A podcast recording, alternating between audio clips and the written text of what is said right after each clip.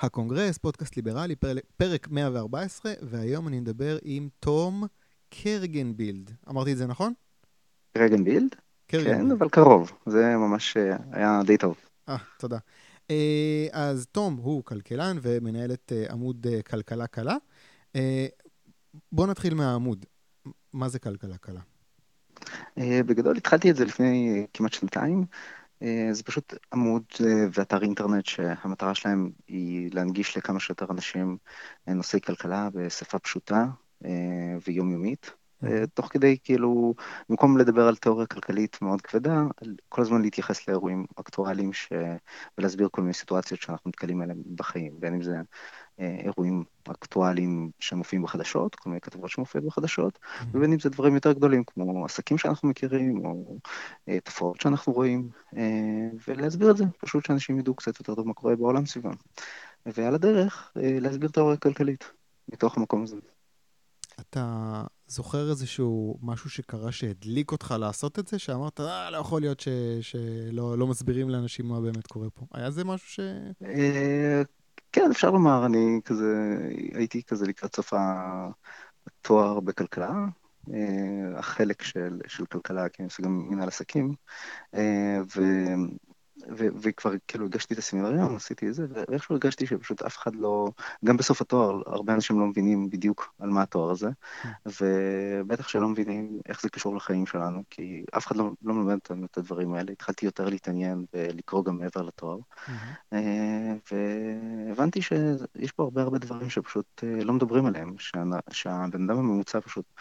אה, לא מבין אה, השלכות מסדר שני, אה, לא מבין איך, איך עובדת מערכת המס, איך היא מתחלקת בין אנשים, ודברים כאלה, ושהרבה פעמים מוכרים לנו מין מעטפת יפה, שנראית טוב, וגם העיתונאים לא עושים את העבודה הזאת טובה, ובסוף לוקחים מאיתנו ופשוט פוגעים בנו, אבל מספרים לנו שזה לטובתנו. אה, ואז אה, התחלתי קצת יותר להתעסק, כתבתי קצת פוסטים בפייסבוק, לאט לאט, אה, בעמוד האישי שלי, ואז אמרתי, טוב, זה כבר קורה תקופה, בואו נעבור לעמוד יותר גדול, משהו ממש עמוד רציני. חשבתי קצת על שם, הבחירת השם הייתה קשה, וזהו, ובסוף זה כלכלה קלה. וזהו, אנחנו שנתיים אחרי זה, עמוד די מצליח נראה לי. כן, כן, אחלה, אחלה פוסטים ואחלה engagement יש שם. בדרך כלל כשאני מדבר עם אנשים אני מתעסק באקטואליה, אבל האקטואליה, מה שקורה עכשיו, כל ה... כן, כן תהיה קואליציה, לא תהיה קואליציה, אנחנו מקליטים את זה ביום אה, רביעי בערב, זה, זה ממש משעמם אותי.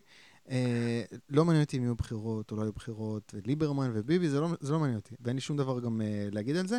אז, אז בואו נדבר על פלפלים. אה, פוסט, ש, פוסט שקראתי אצלך, אני פשוט עברתי על הפיד של כלכלה קלה, אה, על הפוסטים אה, האחרונים ביותר שהכי עניינו אותי. נתקלתי בפוסט הזה שכתבת על זה שהמחירים של הפלפלים, שמי שאוהב שם לב, הם מאוד עלו לאחרונה. עלו במשהו כמו 50 אחוז למחיר של 13 שקל לקילו.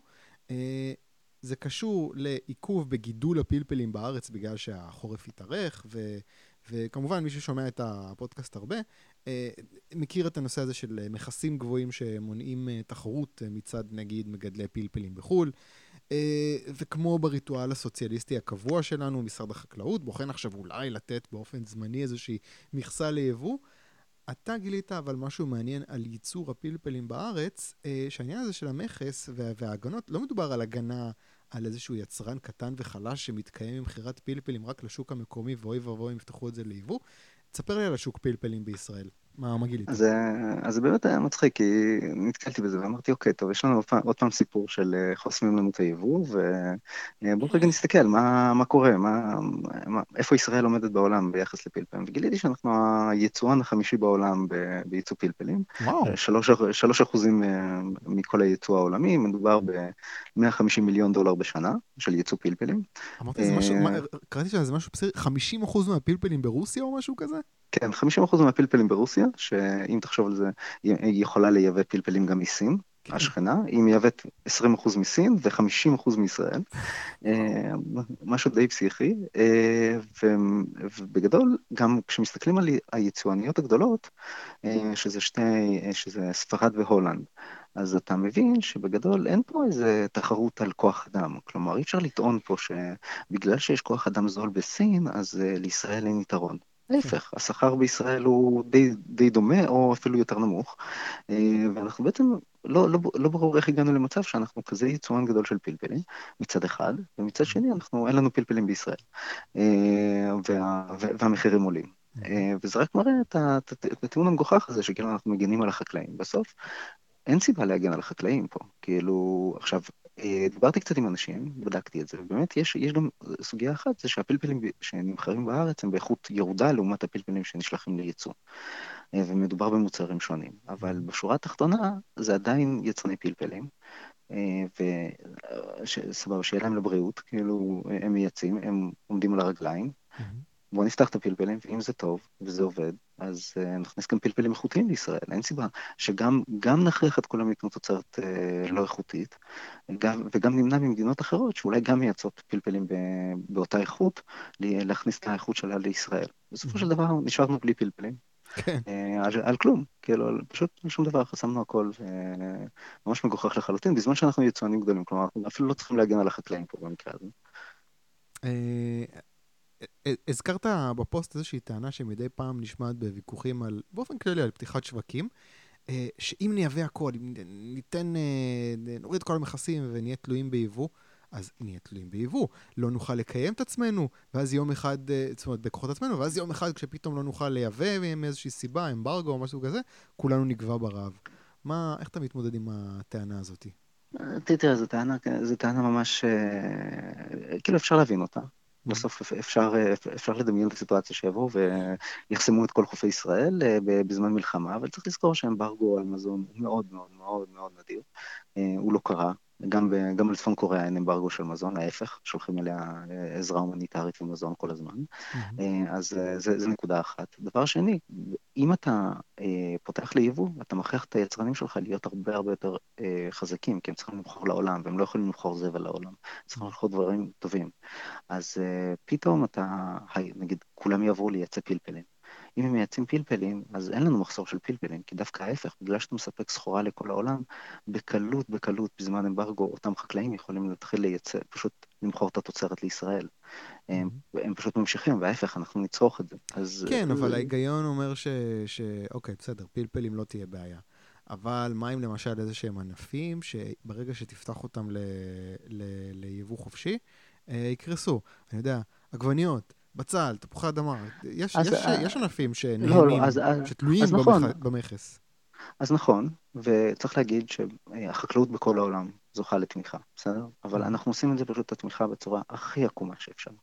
זאת הבעיה הגדולה, שבגדול, במקום כל העיוות הזה של אה, לקחת, אה, לחסום לכולם את ה...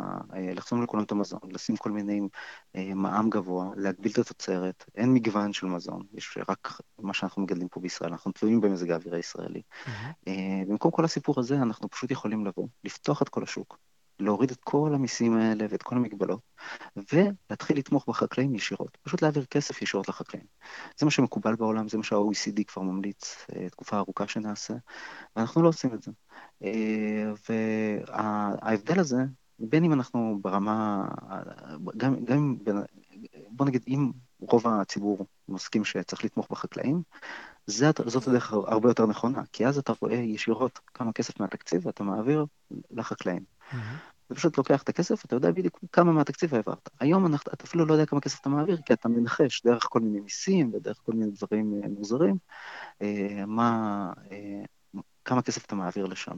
אתה לא יודע, והכי גרוע מכל זה, זה mm-hmm. שאתה מעלה את המחירים על העניים. כלומר, מי שהולך וקונה פירות וירקות ומשקיע את האחוז הכי גבוה מהשכר שלו בפירות וירקות, זה האוכלוסייה הכי ענייה בישראל. ואני חושב שכולנו, בגדול, גם הסוציאליסט הכי תומך חקלאות שיש, יכול להסכים שלקחת ולהעביר כסף מבן אדם עני שנמצא באחוזון התחתון, לחקלאי שנמצא במעמד הביניים, זה פשוט מדיניות מטומטמת. כן. ואכזרית. זה פשוט, זה ציני ואכזרי בצורה בלתי רגילה. אז במינימום, במינימום, שאם אנחנו רוצים לתמוך בחקלאים ולשמור על החקלאות וכל הדבר הזה, אז בואו, אחד, נעביר את הכסף ישירות, ואז גם נחליט למי אנחנו מעבירים, תחת איזה תנאים, האם החקלאים צריכים להשתפר, לא צריכים להשתפר. אפשר לעשות את הצעד הקדימה הזה, וזה כבר יהיה הרבה יותר טוב, וזה צפוי לחסוך לנו כמה מיליארדים פשוט uh, במשק, ולהכניס איכות הרבה יותר גבוהה, מגוון הרבה יותר גדול, ולהוריד מחירים uh, סך הכל על uh, העניים ביותר בישראל, שזה אולי הדבר הכי משמעותי פה, uh, בסופו של דבר. אגב, העניין הזה לתמוך בחקלאים. אם הייתי עכשיו מציע לך שתי אופציות, לפתוח את השוק ליבוא למה שאתה רוצה, וגם לא לתמוך בחקלאים. אתה, אתה כאילו כן בעד לתמוך בחקלאים, או שזה משהו שנראה לך פשוט פרקטית יהיה יותר קל להעביר? אני חושב שזה פרקטית ריאלי. פשוט mm-hmm. אפשר להעביר את זה פוליטית. Mm-hmm. קשה, קשה לבוא ולהגיד, תראו, אה, אה, בואו בשביל שתמשיך לתמוך בי, אני אמשיך לפגוע בשכבות חלשות, זה פשוט טיעון לא טוב, mm-hmm. מהצד של החקלאים. ואני חושב שאחרי שנראה את זה, ונעביר את התמיכה, ונפתח את השוק, אז כבר נראה איזה תעשיות עובדות, איזה תעשיות לא עובדות, כמה זה עולה לנו, ונוכל לנהל דיון ציבורי קצת יותר אינטליגנטי. כרגע אנחנו פשוט בשיטה הכי גרועה, והלובי כמובן אה, נלחם על זה, כי כרגע נוח לו. כשאתה מתחיל להעביר כספים ויראו כמה כסף עובר, אז uh, זה שם אותם במקום בעייתי, פתאום אתה גם יכול לבוא ולהגיד, צריך לעשות קיצוצים בתקציב, ואני רוצה להוריד את זה מהסובסידיות לחקלאים. Mm. ומפחדים מזה.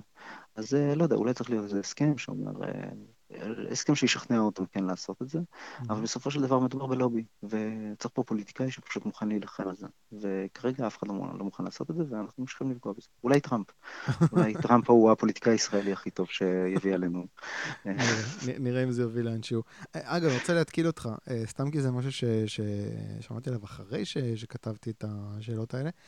אתה זוכר במקרה מה המכס על ענבים? כי המחירים שלהם קפצו בצורה מטורפת. יש לא איזשהו מכס על ענבים? אה, אני לא יודע, לא בעל פה. אה, לא ככה, לא אני צריך לבדוק. אז לא חשוב. בוא נדבר על חינוך ועל אה, מחסור במורים. אתה כתבת פוסט יפה, שיש מקצועות, מסתבר, בבית ספר, שפשוט לא לומדים במקצועות באחוזים משמעותיים מבתי ספר, כי פשוט אין מורים למקצוע הזה. וזה לא מקצועות איזוטריים, זה לא איזה שיעור אה, אה חלילית או משהו כזה, אלא מתמטיקה 4-5 יחידות. תספר לי על התופעה הזאת ואיך זה קורה. זה מאוד הפתיע אותי. אה, קודם כל, קודם כל, סך הכל מדובר על, אה, זה באמת, באמת מזעזע ברמה אחרת. זה בגדול, מבקר המדינה עשה בעצם, הוא פרסם דוח שנתי, mm-hmm. שהתמקד הרבה בחינוך, והוא התמקד הרבה בשאלה של האם יש מורים, ש...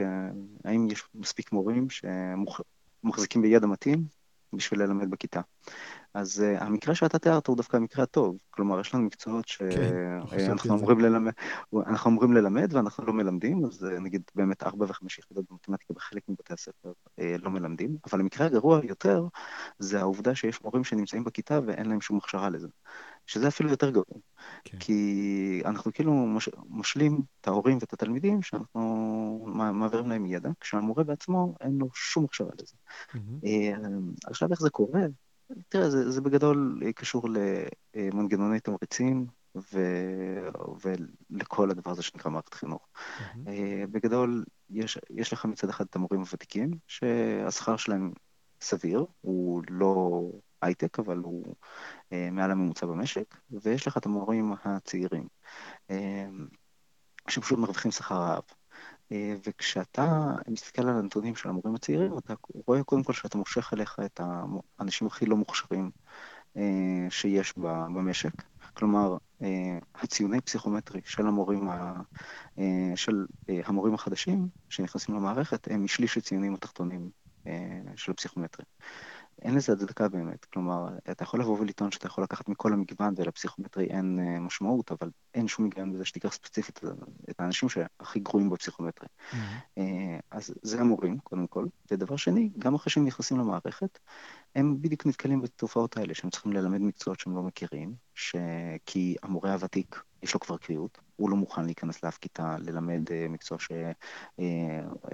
שלא מתאים לו, אה, או שאולי הוא לא מחזיק ידע והוא בכלל פשוט לא מעוניין לשתף פעולה ואי אפשר להכריח אותו. אז יש כל מיני דברים כאלה. אה, בסופו של דבר יש לנו מנגנון תמריצים שנכנס מורה צעיר, לא משנה כמה טוב הוא יהיה, לא משנה מה הוא יעשה, אין לו דרך להתקדם, אין לו דרך להרוויח שכר, לפעמים לא משלמים שכר בזמן. אה, ואנחנו פשוט בבעיה אחת אדירה שאנחנו מושכים אנשים לא טובים בתוך המערכת ולא מתגמלים על מצוינות, ואנחנו לא יכולים להיפטר מהאנשים הגרועים במערכת, אה, שכבר יש להם ותק והם פשוט ממשיכים להחזיק מערכת שלמה פשוט בשבי.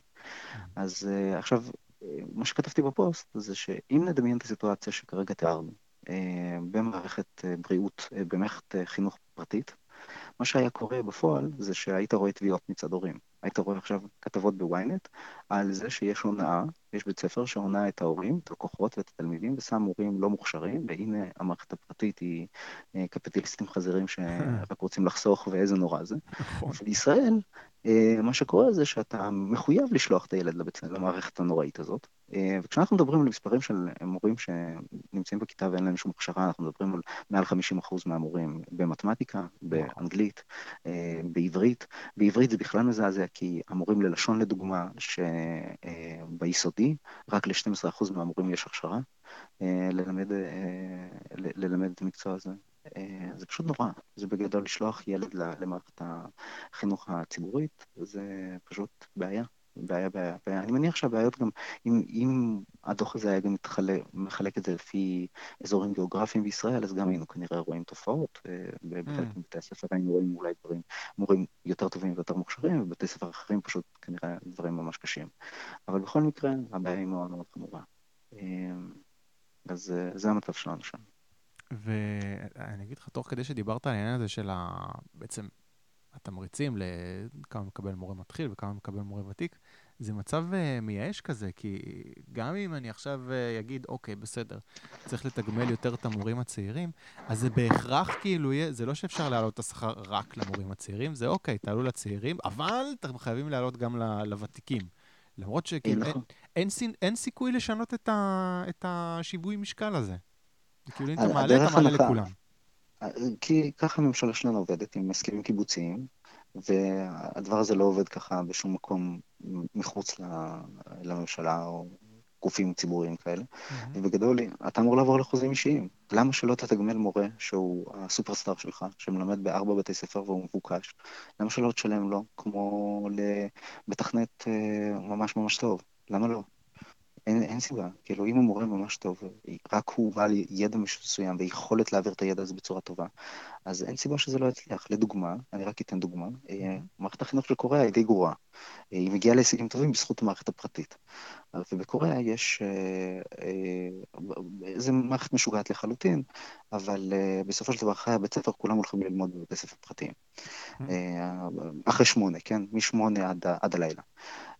ואז יש לך באמת מורה אחד שהוא מיליונר. למה הוא מיליונר? כי הוא כל כך מבוקש, הוא מופיע בתוכניות הרוח, הוא אה, מופיע בחדשות באופן קבוע, הוא סופרסטאר, מרוויח מיליונים בשנה, והסיפור איתו זה שיש לך, נגיד, אתה רוצה להירשם לשיעור שלו, אז יש שיעור פנים אל פנים איתו, שזה כיתה של נגיד 50 אנשים, 60 אנשים, mm-hmm. ליד יש כיתות שהן כבר לא אה, צופות בווידאו, ויש עוד, עוד אנשים שצופים דרך האינטרנט. על כל אחד מהם הוא לוקח כסף ומעביר ידע, אבל כל התלמידים האלה זוכים למורה הרבה יותר טוב. Mm-hmm. וזה רק מראה כמה אנחנו חושבים בקטן, כי לא צריך הרבה מורים. אה, ספציפית את העברת הידע אפשר היום להעביר בסרטונים ולהקליט את זה עם המורים הטובים. Mm-hmm. צריך לחשוב מחוץ לקופסה, והמורים יכולים להיות יותר דווקא בנושא רך, להסביר, לחדד את החומר, לעשות שיעורי בית ביחד עם התלמיד.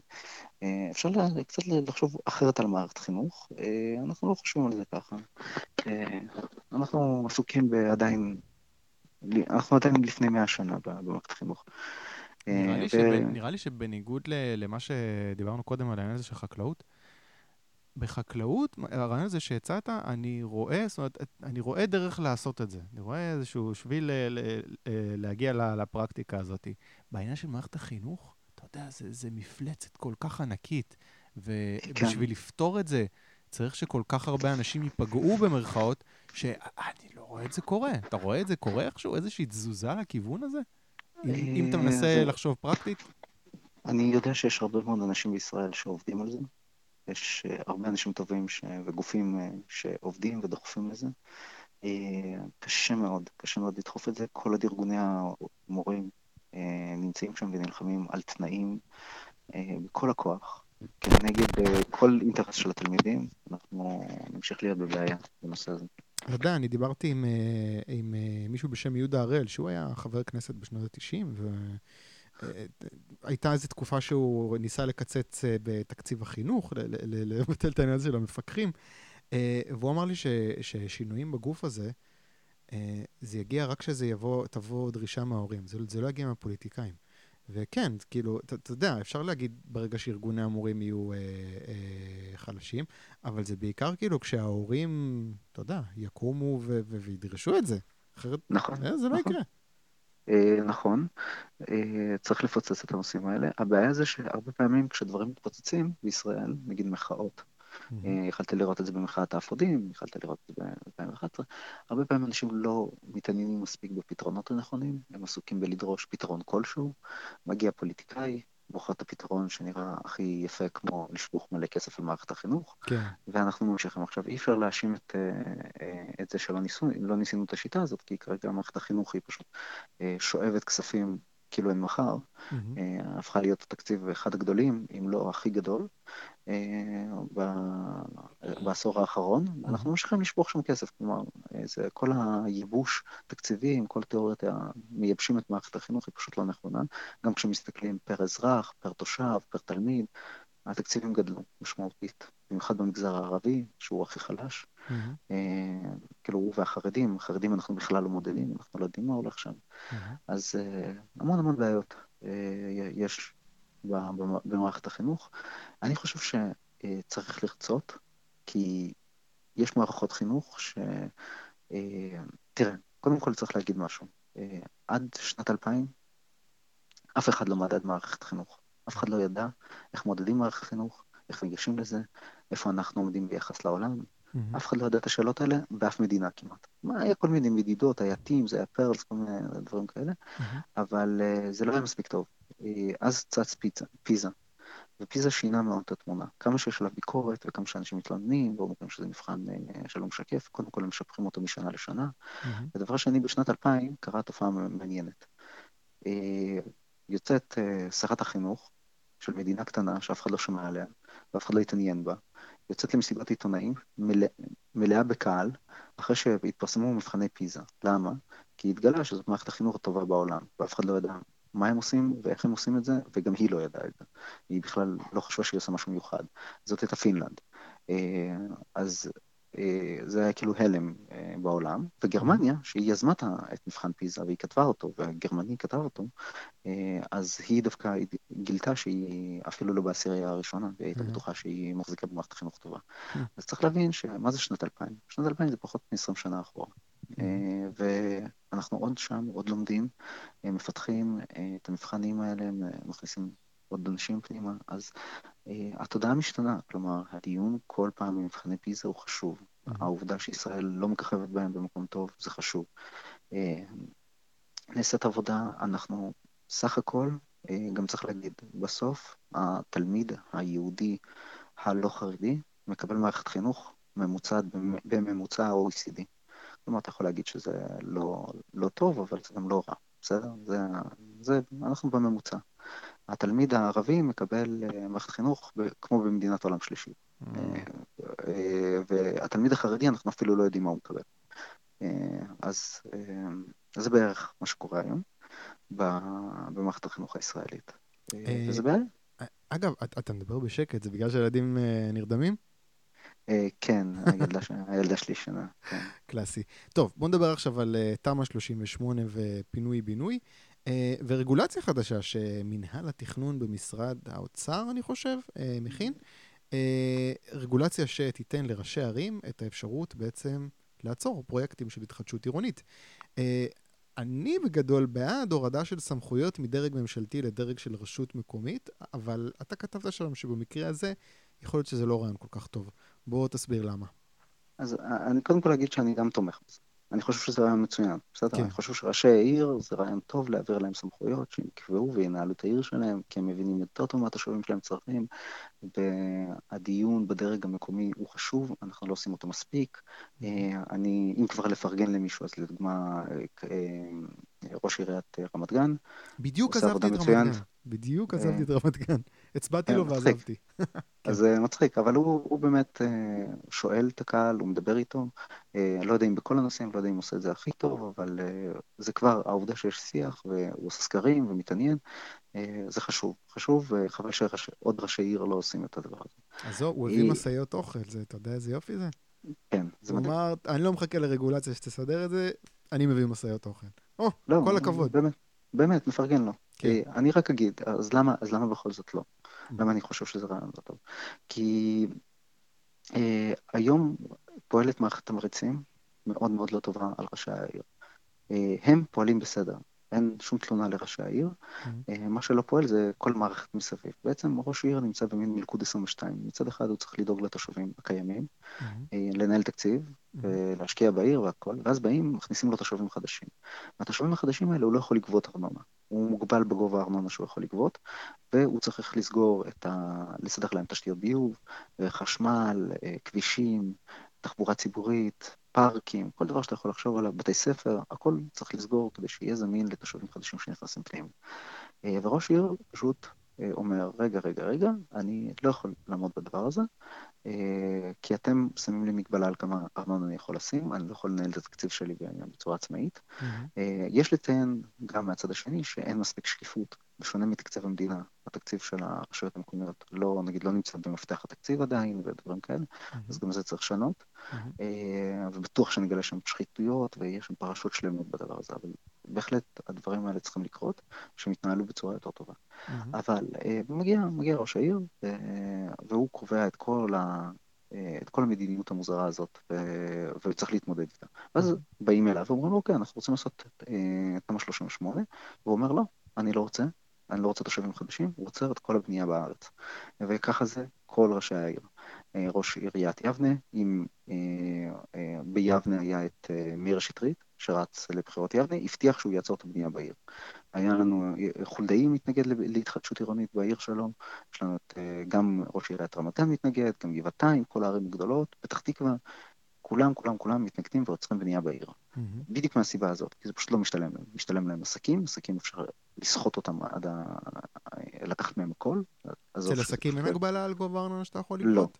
לא, לא אין. Mm-hmm. בגלל זה עסקים, הם, גובה הארנונה של עסקים היא פי חמש מגובה הארנונה לתושבים. אוי, זה פסיכי.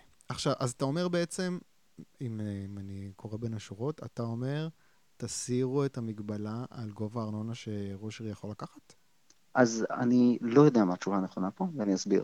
כי כל אחת, קודם כל ברור שהתושב צריך לשלם יותר על השירותים שהוא מקבל. Mm-hmm. אם הוא רוצה את התושבים, כאילו, זה המקרה הקלאסי שאנשים, אה, אני קורא לזה סוציאליזם ליברטריאני. אה, ואני אסביר מה, מה הביטוי הזה אומר. זה אומר שמצד אחד אני רוצה לקבל מלא מלא שירותים. כמה שיותר שירותים, תנו לי כמה שיותר, ומצד השני אני רוצה לשלם מינימום מיסים.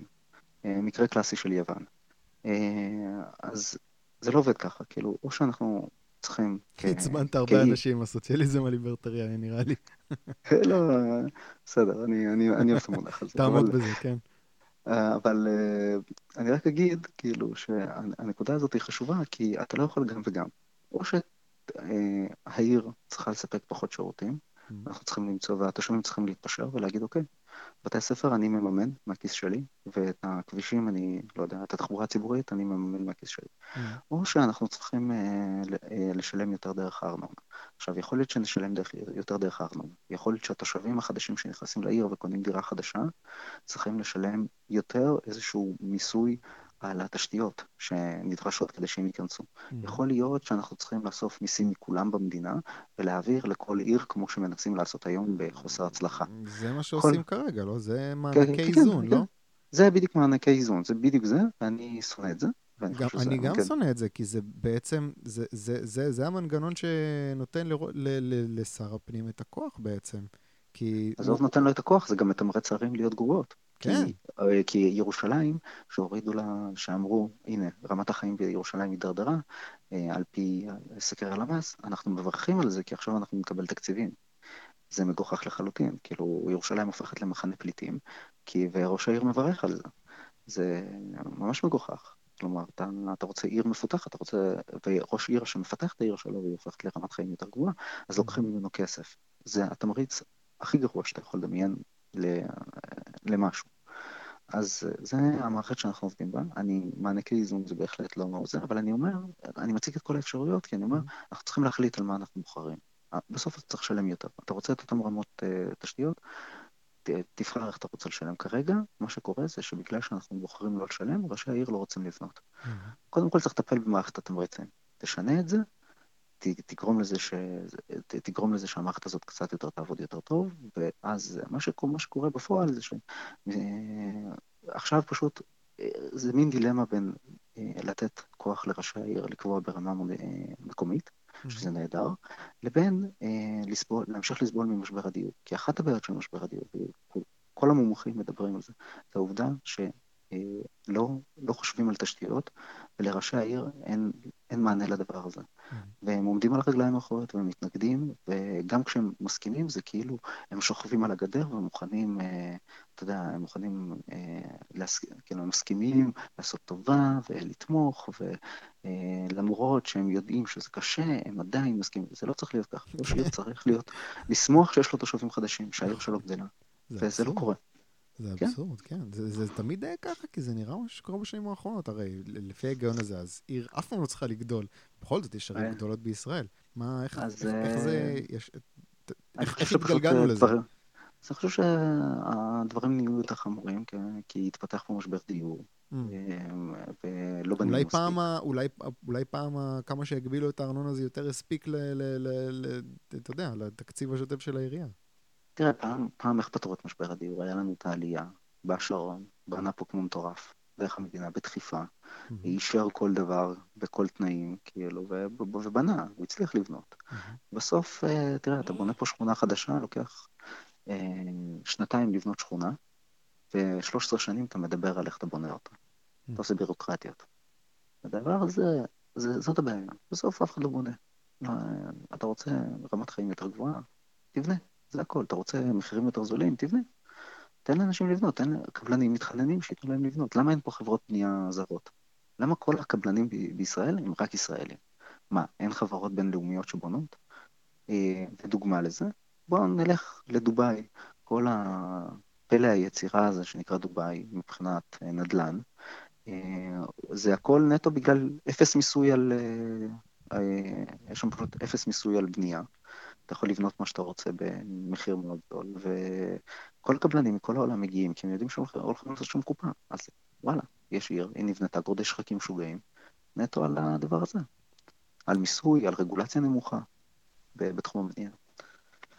כן, וואלה, אני, אני, אני באמת מקווה, אתה יודע, זה קשה למכור לאנשים את הרעיון הזה של כאילו, אתם תשלמו יותר. יותר ארנונה, אבל זה, נגיד, תקבלו שירותים יותר טובים מהעירייה, וזה יוריד את מחירי הדיור. קשה למכור את זה, כי הם רואים רק העלאה בארנונה.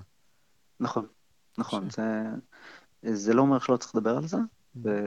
וצריך להסביר את הרעיון הזה, אין, אין מה לעשות. ויכול להיות שאתה יודע, בסוף אה, יש גם אנשי מקצוע שיושבים ומנהלים מדיניות.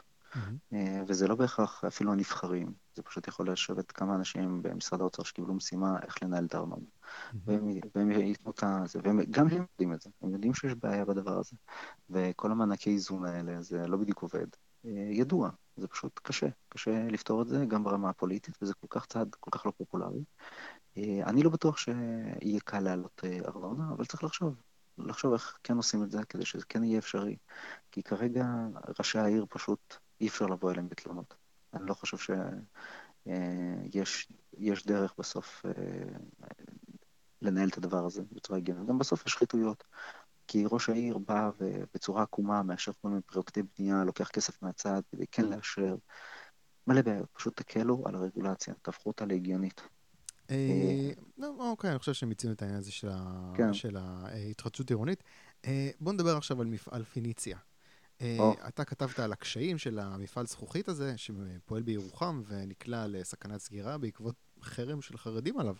אה, מדובר במפעל שהתנור שלו אה, פעיל גם בשבת. ואז מה שקרה, אחרי האיום הזה של החרדים, שהם הפסיקו אה, אה, להשתמש בזכוכית אה, שמקורה במפעל הזה, אה, שר הכלכלה, אלי כהן, עדיין, אה, נחלץ לעזרת המפעל, התחייב להעביר לו מכיס משלם המיסים סכום של 15 מיליון שקלים כדי לסייע לו להישאר פתוח לחמש שנים לפחות. אה, אתה כתבת כמה טענות אה, בפוסט הזה שהכנת, גם לשר הכלכלה, גם למפעל עצמו. בוא תספר לי איך אתה מנתח את הסיפור הזה. אז uh, באמת זו סוגיה מעניינת, ואני חושב שמה שיפה בסוגיה הזאת זה כמה, כמה אנשים כאילו ישר נכנסים בחרדים. כאילו, זה כן. הדבר הראשון שקורה, זה בואו בוא ניכנס בחרדים. עכשיו, okay. כן. תראה, בין, בין אם אני חרדי ובין אם אני טבעוני. נגיד אני כל חיי קניתי בשר, וקניתי אותו אה, מקצבייה שאני מאוד אוהב, ואז הפכתי להיות טבעוני. אז מה? ועכשיו יש מגמה עולמית של אה, אה, טבעונות בקרב תל אביבים. אז מה, אז אנחנו נכריח את התל אביבים להמשיך לקנות בשר, mm. ספציפית מהמפעל הזה כדי לתמוך?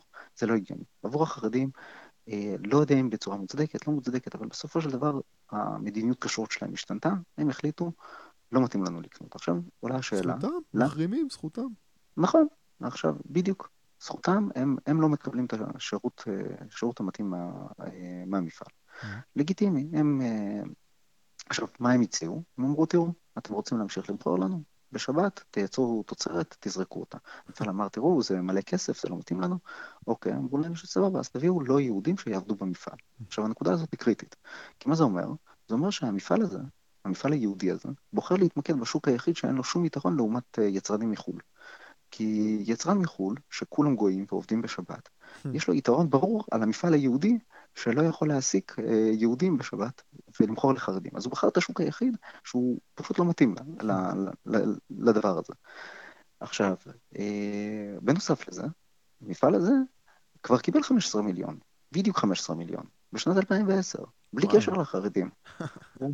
בלי, אין, אין קשר לחרדים, הוא פשוט מפעל כושל, שנמשך אחרי הרבה, מלא שנים, הוא פשוט כושל. Mm. עכשיו, ב, אה, בשנת 2010, התנאי למתן ה-15 מיליון, זה בעצם הייתה אה, מענק מהמדינה, אבל המדינה אמרה, תראו, אנחנו תומכים בכם, ואתם חייבים להפוך ליצואן.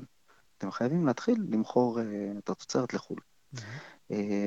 המפעל כמובן לא עשה את זה, mm-hmm. אז בגדול, אה, מה שהיה צריך לקרות במצב הזה, זה המדינה הייתה, על פי החוק, צריכה לקחת את הכסף בחזרה. היא צריכה לקחת 15 מיליון מהמפעל, כי המפעל לא עמד בתנאים. Mm-hmm. לא רק שהיא לא עשתה את זה, אז היא נתנה 15 מיליון בחינם, mm-hmm. היא גם עכשיו הוסיפה עוד 15 מיליון. כן. אוקיי, אז נהדר, יופי, עשינו, עשינו את שתי הצעדים הנפלאים האלה. במקביל, צריך להגיד, יש מפעל בציפורי, בגליל, שגם נקרא פניציה. מפעל מצליח, הוא עבר לייצוא לפני הרבה שנים, אה, גם מתעסק בזכוכית, הוא יצואן לעולם, שורד, אין לו בעיות, הוא מספק עבודה לכל האזור. וואלה, שם הצליחו. אה, אבל מה, במדינת ישראל כמובן גם אה, מאוד מגינים על הבקבוקים הישראלים, ו- ו- ומגינים על המפעל הזה, ואיזה סיבה יש לו להשתפר? כי הוא מוגן, הוא מסכן, הוא איזה... זה. עכשיו, מה, מה, מה הדבר המוכח בסופו של דבר? ישראל מייבאת כמויות עצומות, עצומות של בקבוקים. כלומר, היית אומר, המפעל הזה לפחות היה מספק את הסחורה, אבל הוא לא מספק, כי אנחנו אה, מייבאים כמויות עצומות של בקבוקים מהעולם, אה, בזמן שיש לנו מפעלים ישראלים שלא, בכלל לא מספקים את הסחורה פה לשוק המקומי, והם מתעקשים למכור ספציפית לשוק החרדי. Hmm. זה ממש מיותר לחלוטין, ופשוט מראה שהם אפילו לא מנצלים את השוק המקומי, בטח לא יכולים להפוך ליצואן, כי אה, פשוט, הם, הם פשוט מפעל לא טוב. זה, זה הנקודה. אני, אני רוצה אבל אה, לשאול אותך, הרי הסיוע ספציפית למפעל הזה, זה כי הוא ליד ירוחם. זאת אומרת, יש פה את האלמנט הזה של אה, תמיכה בפריפריה, עזרה לפריפריה. אז אתה מפסיק לתמוך בהם והמפעל קורס. אז איך תומכים בפריפריה? אז אחד, אה, בואו רגע נגיד, מדינת ישראל היא מדינה קטנה. היא לא מדינה גדולה. מעבר בין ערים זה לא איזה סיפור מטורף. אה, אם בעבר היה סיבה להקים כל מיני ערים באזורים, אה, זאת הייתה המדיניות, כן? לבוא, להקים עיר מרוחקת, לא ברור איפה, ו... אה, ועוד לדחוף לשם אנשים בכוח, היום באמת אין סיבה. אז יכול להיות קודם כל, גם, קודם כל אפשר, אפשר להגיד, זה לא, אנחנו לא בארצות הברית, זה לא שעכשיו אתה צריך לעבור סטייט בשביל לחיות יותר טוב. Mm-hmm. קודם כל אתה יכול, קודם כל יש הגירה. בסדר, בין ערים טובות, זה, זה דבר ראשון. אבל אנחנו, נכון, אנחנו עדיין רוצים לתמוך בזה שירוחם תעמוד בפני עצמה, והעיר הזאת תמשיך להיות קיימת, והתושבים שלה יזכו לרמת חיים אה, טובה. אז הדרך לעשות את זה היא קודם כל לדאוג שיקומו שם עסקים טובים, חזקים, עם יתרון, אה, שיוכלו לספק אה, מקומות עבודה. לא עסקים כושלים, שכל חמש שנים צריכים תמיכה והחייאה מהמדינה. דבר ראשון, צריך לחיות עם זה, שאנחנו ניתן לעסקים לקרוס. כי המפעל הזה, כשהוא ייסגר, הוא ימכור את הבניין, הוא ימכור את המכונות, הוא, הוא, יעשה, הוא יעביר את כל הציוד שלו, ייפתח שטח, צריך שיקום שם עסק חדש. בגלל שכל כך קשה להקים בישראל עסקים, בגלל שיש רגולציה פסיכית על עסקים, אז כמובן הדברים האלה לא קורים בקצב מספיק טוב. וזה. דבר שני, אתה כבר החלטת לתת 15 מיליון אה, שקל אה, אה, לתמיכה במפעל. Hmm. אתה יכול לקחת את הכסף הזה, פשוט תן אותו לבן אדם, והוא יכול להשתמש בו להכשרות, להכשרות למקצוע אחר, או כדי לעבור לעיר, או לא משנה מה. אתה יכול לחשוב גם, ב... אתה יודע, אולי תחת מגבלות מסוימות, אולי, לא יודע, צריך לחשוב על המודל שעובד. Mm-hmm. כי גם, גם המודל תמיכה הוא כאילו יכול להוביל לבעיות, אבל בסוף מדובר ב-60 אלף שקל פר עובד. יש שם 250 עובדים, תחלק 15 מיליון ב-250, יוצא 60 אלף שקל לעובד. Mm-hmm. זה סכום כסף פסיכי. Okay. כן. הוא יכול לעשות תואר וחצי, פלוס זה, וללכת ולעבוד במקצוע אחר כמה שנים. אמ, עכשיו, אז נכון, אז יש עובדים מבוגרים, וצריך לעזור, וצריך לעשות, אבל הדבר הראשון זה בואו בוא קודם כל נתחיל להקל על עסקים בפריפריה. אה, נפסיק להקשות. אה, וקודם כל המדינה מאוד מפריעה, ואז כשהיא כבר עוזרת, אז היא עושה את זה בצורה הכי גרועה שאפשר, ותומכת במפעל גרוע. הפריפריה זקוקה למפעלים טובים, היא לא צריכה את התמיכות האלה, את האחיות האלה, היא צריכה באמת שיקום שם מפעל חזק שמצליח. Mm-hmm. וכשמפעלים יודעים שתומכים בהם, אז הם ממשיכים להיות גרועים, והם ממשיכים להתחנן, ובסוף הם נסגרים.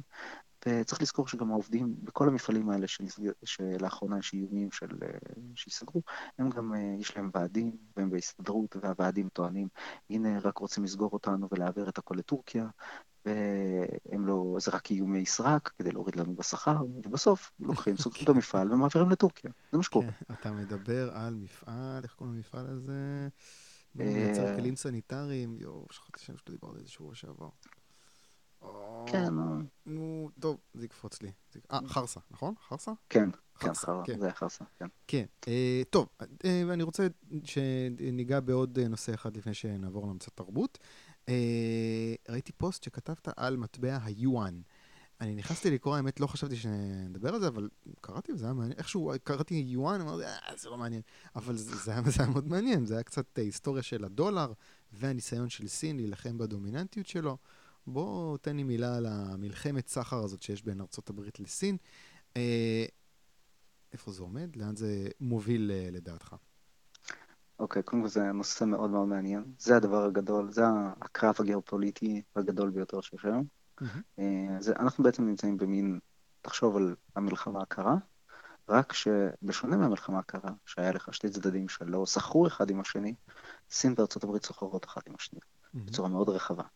אה, אז יש פה נושא מאוד מעניין. ומה שקורה היום זה שבעצם אה, טראמפ בעצם מפעיל מדיניות מאוד מזיקה לאמריקאים, בטווח הקצר, אה, תלוי כמה זמן הוא ימשיך, יכול להיות שגם בטווח הארוך.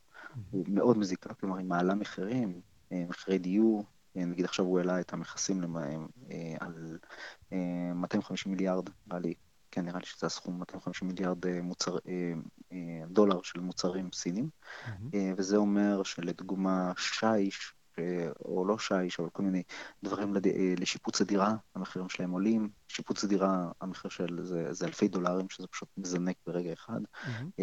והמון המון דברים כאלה, המון תוצרת שהולכת אה, להיפגע. Mm-hmm. בנוסף לזה, כל מיני תעשיות אמריקאיות, בדיוק כמו שבישראל, הולכות להתחיל ליהנות מזה.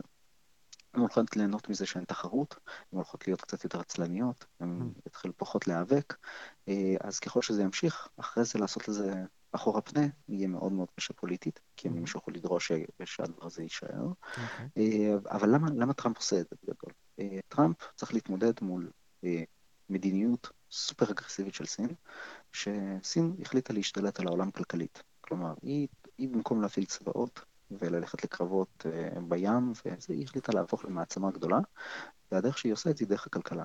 אה, אז אה, היא משחקת מלוכלך, היא לא משחקת באמת בחוקי שוק חופשי, היא אה, גונבת טכנולוגיות מארצות הברית. נגיד, יש סיפור על חברה, חברה נראה לי של גלאים, שהמהנדס שלה נכנס עם הלפטופ, גנבו לו את הלפטופ בתוך סין, תוך כמה חודשים צצו גלאים סינים שנראים בדיוק אותו דבר, כולל הלוגו של החברה. אז היה, היה ממש סיפור כזה, ובאמת, סין מחזיקה נגיד יחידה צבאית, שכל המטרה שלה זה לגנוב טכנולוגיות. כלומר, כשמגיעה חברה אמריקאית לשטח, פשוט באים, מתחילים להכניס אנשים פנימה לחברה. זה דבר שני, יש דרישה של סין, שחברה אמריקאית שפועלת בסין תפעל בשיתוף פעולה עם חברה סינית, או שיהיה נציגים סינים בפנים, במטרה אה, ללמוד את הטכנולוגיה ולגנוב אותה. אה, זה בגדול הדרישות שטראמפ רוצה להעלים, היא גם משחקת עם המטבע, היא גם עושה כל מיני דברים כאלה. אה, שכל הזמן מגינים, מגינים על, אה, על התוצרת המקומית ופוגעים בתחרות. טראמפ רוצה שהם יעיפו את כל הדברים האלה וייתנו לארה"ב להתחרות בצורה הוגנת בתור סין, כי בסופו של דבר מדובר בשוק עצום, בשוק הגדול ביותר בעולם. Mm-hmm. אז, אה, אז הוא אומר להם, אז הוא כרגע מוכן להיכנס לקרב מאוד מאוד גדול, שסין נמצאת בו בעמדת נחיתות, כי אה, בסוף כן, זה עדיין מאוד... ככה? עדיין הכלכלה של סין היא פחות חזקה מהכלכלה האמריקאית? ביפר, אה, כן, ביפר. כי קודם כל תחשוב על זה שהאזרח הסיני הממוצע הוא 20% ברמת העושר מהאזרח האמריקאי הממוצע. אז כאילו, למרות שהכלכלה כגודל לזה, כשאתה מחלק את זה פר תושבים, זו כלכלה מאוד חלשה.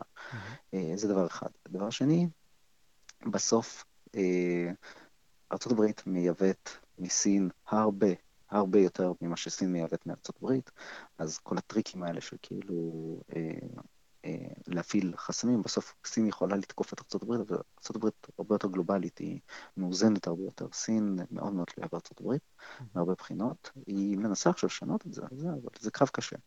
אה, האם הטריק הזה יצליח לטראמפ? בינתיים זה לא נראה ככה, הסינים לא נראה שהם הולכים אחורה, הם נראה שהם גוררים זמן, הם נחמדים בשיחות. היה פתאום כזה דיבורים על כמה השיחות התקדמו יפה, והנה עוד רגע אנחנו נבטל את כל המכסים, ואז פתאום היה עכשיו... אה, העלאה אגרסיבית של כל המכסים, אז סין ידועה בתור מנהלת משא ומתן כזאת, אה, גוררת זמן, לא ברור לאן, mm-hmm. אבל אה, אני, זה, זה יהיה מעניין, בינתיים אין ספק שהאזרח האמריקאי משלם מחיר מאוד כבד על כל התענוג הזה. זהו, למה, אה, למה זה מוביל? זה מוביל לזה שאמריקאים ישנו פשוט יותר בסופר, או שזה יכול ל, ל, ל, להוביל למשהו תראה, יותר, זה, יותר זה... חמור? זה הכל תלוי באסקלציה, mm-hmm. אבל בסוף האמריקאי משלם יותר בסופר על הרבה מוצרים. כן. אה, וזה, וזה גם, ובסופו של דבר החברות, כמו שאמרתי, אם זה ימשיך מספיק זמן, אז גם אין להן תחרות, אז הן כאילו אה, פחות תחרותיות, מתחילות להתרגל לזה שהן יכולות להיות יותר אה, ככה, למכור את התוצרת המקומית שלהן לשוק המקומי. טוב, לא, סין לא זה לא, לא המדינה היחידה שאפשר לקנות ממנה, כן? לא, ברור, ברור שלא, אבל uh, סין מספקת כמויות גדולות מאוד של סחורה, mm. אה, מאוד זולה בתחומים מסוימים, וזה מאוד משפיע, זה, זה בהחלט משפיע. אה, בוא נגיד, כשאתה, כשאתה בונה בית ואתה המנורות, הווילונות, אה, הכל, כאילו, בגדול, הרבה מאוד דברים, תרופות מגיעות mm-hmm. הרבה, יש הרבה תרופות שמגיעות מסין. Mm-hmm. יש המון המון דברים כאלה שזה מאוד משפיע, צריך לראות מה, מה יהיה עם זה. אמ, כרגע יש קרב, קרב באמת אמיתי בין שתי המדינות האלה ברמה כלכלית. סין גם משקיעה מאוד במדינות אחרות בעולם, יצא בפרויקט השקעות הגדול אי פעם, בעצם אמ, חוזרת על מה שארצות הברית עשתה במלחמת העולם השנייה, mm-hmm. משקיעה בכל מיני מדינות עולם שלישית, אה, בין היתר מכניסה אותם גם לחובות, mm-hmm. ובתמורה לוקחת להם כל מיני משאבים, כמו נמלים, אה, סרילנקה נגיד לא הצליחה לעמוד בתשלומים בסין, אז נמל קריטי של סרי לנקה, כרגע ב, ב, בידי ממשלת סין. אה, אז יש הרבה הרבה סיפורים כאלה של אה, גם פקיסטן, מצב דומה קצת, אה, mm-hmm. עוד מדינות באפריקה. אז יש, יש קרב מאוד גדול, וסין גם לא פונה רק למדינות עולם שלישי, היא גם פונה לאירופה. וואי, זה, פיתוי, זה פיתוי מעניין, אני שואל לעצמי מה יותר גרוע. אם כאילו נגיד נמל אשדוד יהיה בניהול של ההסתדרות או בניהול של ממשלת סין. מה, מה, מה עדיף? מה עדיף? אה, לגמרי סין. שווה את הסיכון, אתה אומר. טוב, בואו, כן. בואו, בואו, בואו, זה באמת נושא ענקי, הנושא של מלחמת סחר, אה, אבל אני רוצה שנעבור לדבר האחרון שלנו, להמלצת תרבות. ספר, סרט, פודקאסט, אה, מוזיקה, אירוע שאתה רוצה להמליץ עליו. אם לא חשבת על משהו עדיין, אני אתן לך דקה לחשוב, ואני אמליץ על פרק ספציפי בפודקאסט של בן שפירו. אני יודע שיש כמה מהאנשים ששומעים את זה שלא אוהבים כל כך את בן שפירו, הוא באגף האולטרה שמרני אמנם, אני מאוד אוהב את הניתוחים שלו, זה גם אחלה מקור חדשות uh, בשבילי. ובימי ראשון הוא מעלה פרק של ראיון של משהו כמו שעה עם מישהו או מישהי.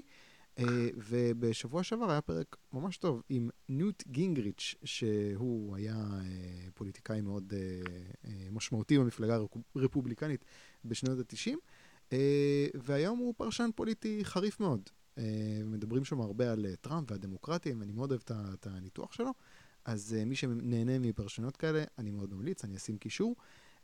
תום, מה ההמלצה שלך? אז יש לי שני המלצות. Oh.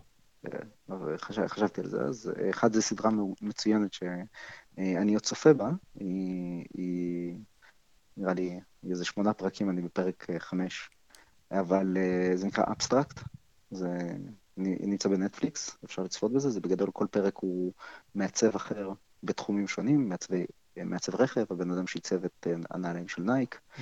אמ, יש שם פרקים משוגעים על ארכיטקטים, מעצבי מכוניות, אה, פשוט מאפשר לראות אנשים בשיא התשוקה שלהם, עם המוחות הכי חדים בתחום, אה, מעצבי במות של הופעות, דברים מדהימים באמת, אה, מאוד מאוד ממליץ לראות את זה, כי ממש להיכנס לראש של בן אדם שהוא בשיא, החדות של מה שהוא עושה. Mm-hmm. מאוד מאוד מעניין. והמלצה שנייה שלי זה ספר, mm-hmm.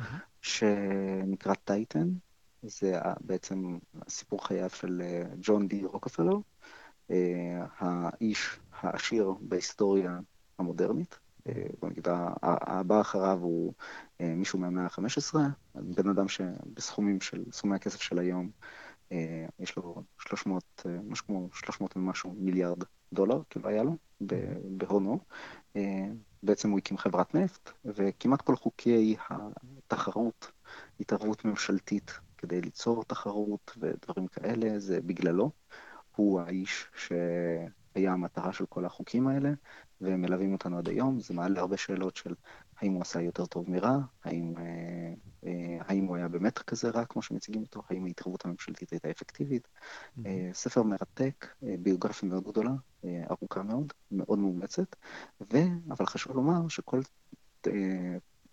מה שמעניין בדמות הזאת זה שבעצם כל הסיפור הנפט וכל השם הרע שיצא לו זה רק חצי מהקריירה שלו, כי החצי השני זה כמה נדיב הוא היה. הוא היה אדם נוצרי אדוק מאוד, אה, שהאמין מאוד בנתינה של כסף ותמיכה בעניים ועזרה, אה, והוא פשוט תרם, הוא היה בין הפילנטרופים הגדולים ביותר בהיסטוריה, אה, ממש בנה מערכות שלמות של איך הוא נותן כסף ואיך הוא מתמודד עם אנשים שסתם מבקשים ממנו ולא עושים עם הכסף הזה שום דבר, וממש בנה עסק שלהם סביב נתינה ופילנטרופיה.